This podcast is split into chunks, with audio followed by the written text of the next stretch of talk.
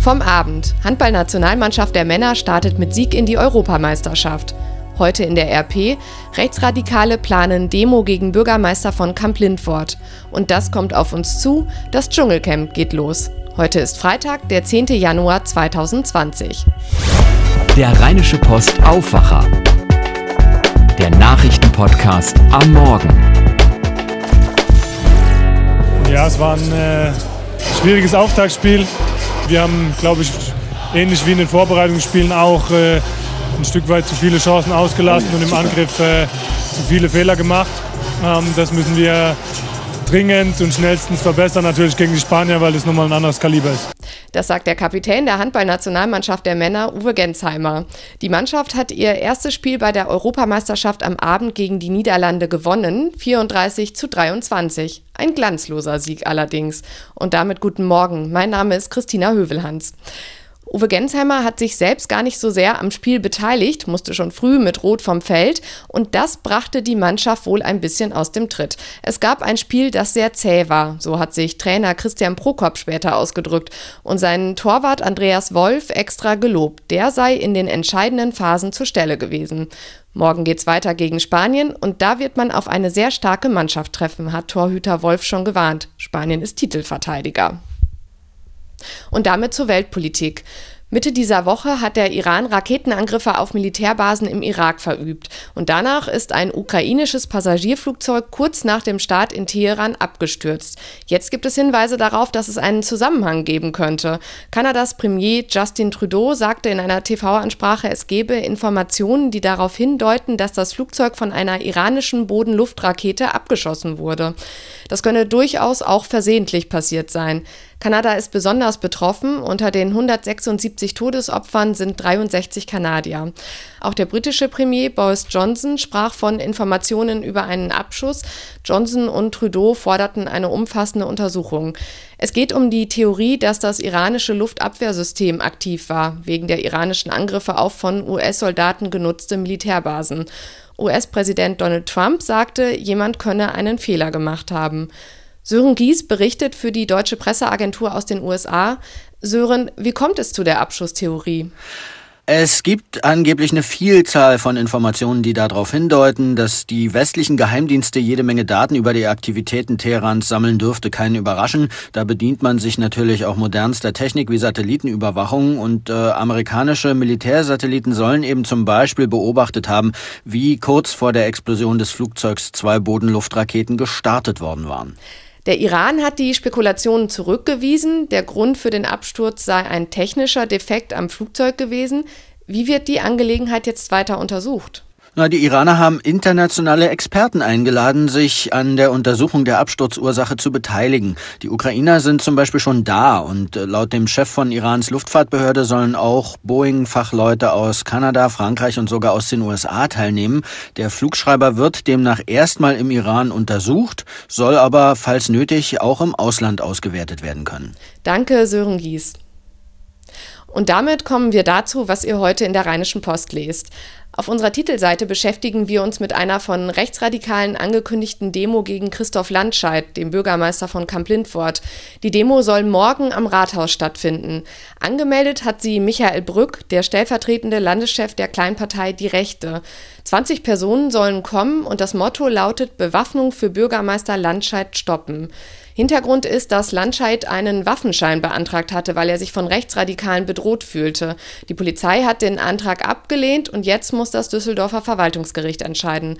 Unsere Redaktion hat Landscheids Namen zunächst nicht genannt, sich jetzt aber anders entschieden, weil er durch die Demoanmeldung öffentlich geworden ist. Mehrere CDU-Politiker haben sich mit dem SPD-Politiker solidarisiert, unter anderem NRW-Innenminister Herbert Reul. Er sagte, der Rechtsstaat müsse solche Demos manchmal ertragen, auch wenn es nur darum gehe, einen politischen Gegner einzuschüchtern. Er persönlich halte das für erbärmlich. Mehr zum Thema in unserer Zeitung und auf rp-online.de. Und ebenfalls heute in der Rheinischen Post ein Interview mit der Drogenbeauftragten der Bundesregierung, Daniela Ludwig. Dabei geht es unter anderem um das sogenannte Drug-Checking, Drogenanalysen auf Partys und ähnlichen Veranstaltungen. Schauen wir damit jetzt auf die Themen, die heute wichtig werden. Ein halbes Jahr nach dem Tod eines 36-Jährigen in Monheim stehen heute zwei Männer wegen Totschlags in Düsseldorf vor Gericht. Sie sollen den Mann auf offener Straße umgebracht haben. Die beiden Angeklagten hatten sich einige Tage nach der Tat der Polizei gestellt und zugegeben, dass es Streit mit dem Opfer gab. Sie seien zur Tatzeit völlig betrunken gewesen. Laut Anklage haben sie das Opfer mit Tritten und Schlägen malträtiert. Außerdem sollen sie auf das Opfer eingestochen und mit einem Fahrrad über den schwer verletzten Mann gefahren sein. Er starb kurz nach der Tat in einer Klinik. Müssen sich Studierende einen Teil der Kosten für ihr erstes Studium über die Steuer zurückholen können? Darüber hat das Bundesverfassungsgericht entschieden. Am Vormittag wird das Urteil veröffentlicht. Bisher ist das Zurückholen der Kosten nur für das Zweitstudium möglich. Das Urteil könnte also für Hunderttausende Studenten bares Geld bedeuten. Benedikt Pefkem berichtet für die Deutsche Presseagentur über das Thema. Benedikt, warum sollen denn Studenten ihre Miete von der Steuer absetzen können? Na, weil es eine Investition in die eigene Karriere ist. Das findet zumindest der Bundesfinanzhof. Der hat den Fall überhaupt erst ans Bundesverfassungsgericht gebracht. Der Bundesfinanzhof vertritt die Meinung, Meinung, dass alle Kosten, die beim Studium anfallen, als Werbungskosten geltend gemacht werden dürfen. Die umfassen alles, was durch die Arbeit anfällt. Und das Wichtigste, Werbungskosten können in unbegrenzter Höhe von der Steuer abgesetzt werden. Es geht also um viel mehr als die Miete fürs WG-Zimmer. Und bisher geht das nicht? Doch schon. Im Moment ist es aber gedeckelt. Bei der Steuererklärung können bis zu 6000 Euro fürs Erststudium geltend gemacht werden, allerdings nur dann, wenn man schon Steuern zahlt. Als Werbungskosten können im Moment nur Studienkosten abgesetzt werden, die nach erfolgreich abgeschlossener Erstausbildung entstehen, wie es so schön heißt. Das betrifft übrigens nicht nur Studis, sondern auch Menschen, die in ihre Ausbildung viel Geld gesteckt haben, ohne gleichzeitig selbst zu verdienen, zum Beispiel Piloten. Danke, Benedikt Pefken.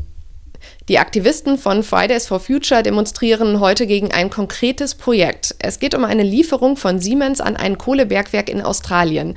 Siemens hat den Auftrag bekommen, eine Zugsignalanlage für das geplante Bergwerk zu liefern. Nach Protesten von Klimaschützern wollte Konzernchef Joe Käser das Geschäft überdenken. Eine Entscheidung steht noch aus. Heute demonstriert Fridays for Future vor Siemens Büros in mehreren Städten und Käser trifft sich mit der Aktivistin Luisa Neubauer. Bei den Fußball-Bundesligisten ist es die Zeit der Trainingslager-Testspiele zur Vorbereitung für die Rückrunde. Fortuna Düsseldorf spielt heute Nachmittag gegen den FC Basel und Borussia Mönchengladbach gegen den SC Freiburg. Bayer Leverkusen hat gleich zwei Testspiele heute, erst gegen den FC Utrecht und direkt danach gegen den FC St. Gallen. Und es ist wieder Zeit für eine Sendung, die angeblich niemand schaut, aber jeder weiß darüber Bescheid. Das Dschungelcamp startet. Mit dabei Schauspielerin Sonja Kirchberger, Ex-Profiboxer Sven Ottke, Ex-Bundesverkehrsminister Günther Krause und natürlich die üblichen Verdächtigen, mehr oder weniger berühmte Ex-Kandidaten von Deutschland sucht den Superstar, Love Island oder Bachelor in Paradise. 2011 war Schauspieler und Moderator Per Kusmak dabei. Er wurde am Ende sogar Dschungelkönig. Per, man kennt nicht unbedingt alle Teilnehmer. Das ist aber gar nicht ungewöhnlich, oder? Das ist natürlich auch der Charme vom Dschungelcamp, dass da immer wieder Leute dabei sind, von denen man noch nie was gehört hat. Aber ich finde, da sind dieses Jahr auch ein paar ziemlich bedeutende Namen dabei. Daniela Büchner zum Beispiel stand ja wirklich im letzten Jahr im Mittelpunkt des Interesses, denn sie hat ihren Mann verloren, hat dann eine wirklich sehr, sehr harte Geschichte. Ich glaube, dass sie da natürlich auch eine realistische Chance hat, sich von einer ganz anderen Seite zu zeigen und erwarte da auch, dass sie ziemlich weit kommt. Auf welchen Kandidaten, welche Kandidatin freust du dich denn sonst noch? Ich freue mich auch auf meinen alten GZSZ-Kollegen Raul Richter. Ja, der hat ja schon im Vorfeld gesagt, dass er auch die Thematik der Waldbrände im Dschungelcamp selber kommunizieren möchte. Ich bin gespannt, ob das rausgeschnitten wird oder ob RTL sogar sagt, ja, klar, Dschungelcamp, das ist eine ganz große Unterhaltungsshow, aber wir müssen uns natürlich auch adaptieren und wir müssen auch Respekt haben vor dieser Naturkatastrophe, die um das Dschungelcamp gerade stattfindet.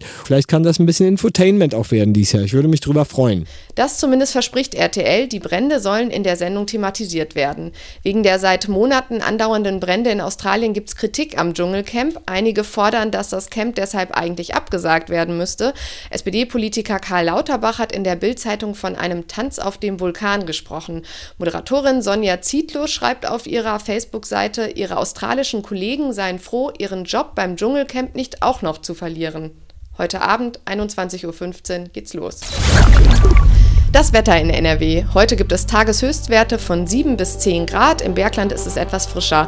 Laut dem Deutschen Wetterdienst ist es wechselnd bewölkt. Zeitweise kommt auch mal die Sonne raus oder ein Regenschauer zieht vorbei. Mit Regen ist es morgen vorbei, dann ist es zeitweise heiter. Am Sonntag wird es stark bewölkt. Gelegentlich gibt es Regen bei 5 bis 9 Grad. Das war der Rheinische Post Aufwacher vom 10. Januar 2020. Ich bin Christina Hövelhans und ich wünsche euch einen guten Tag und ein schönes Wochenende. Bis Montag. Mehr bei uns im Netz www.rp-online.de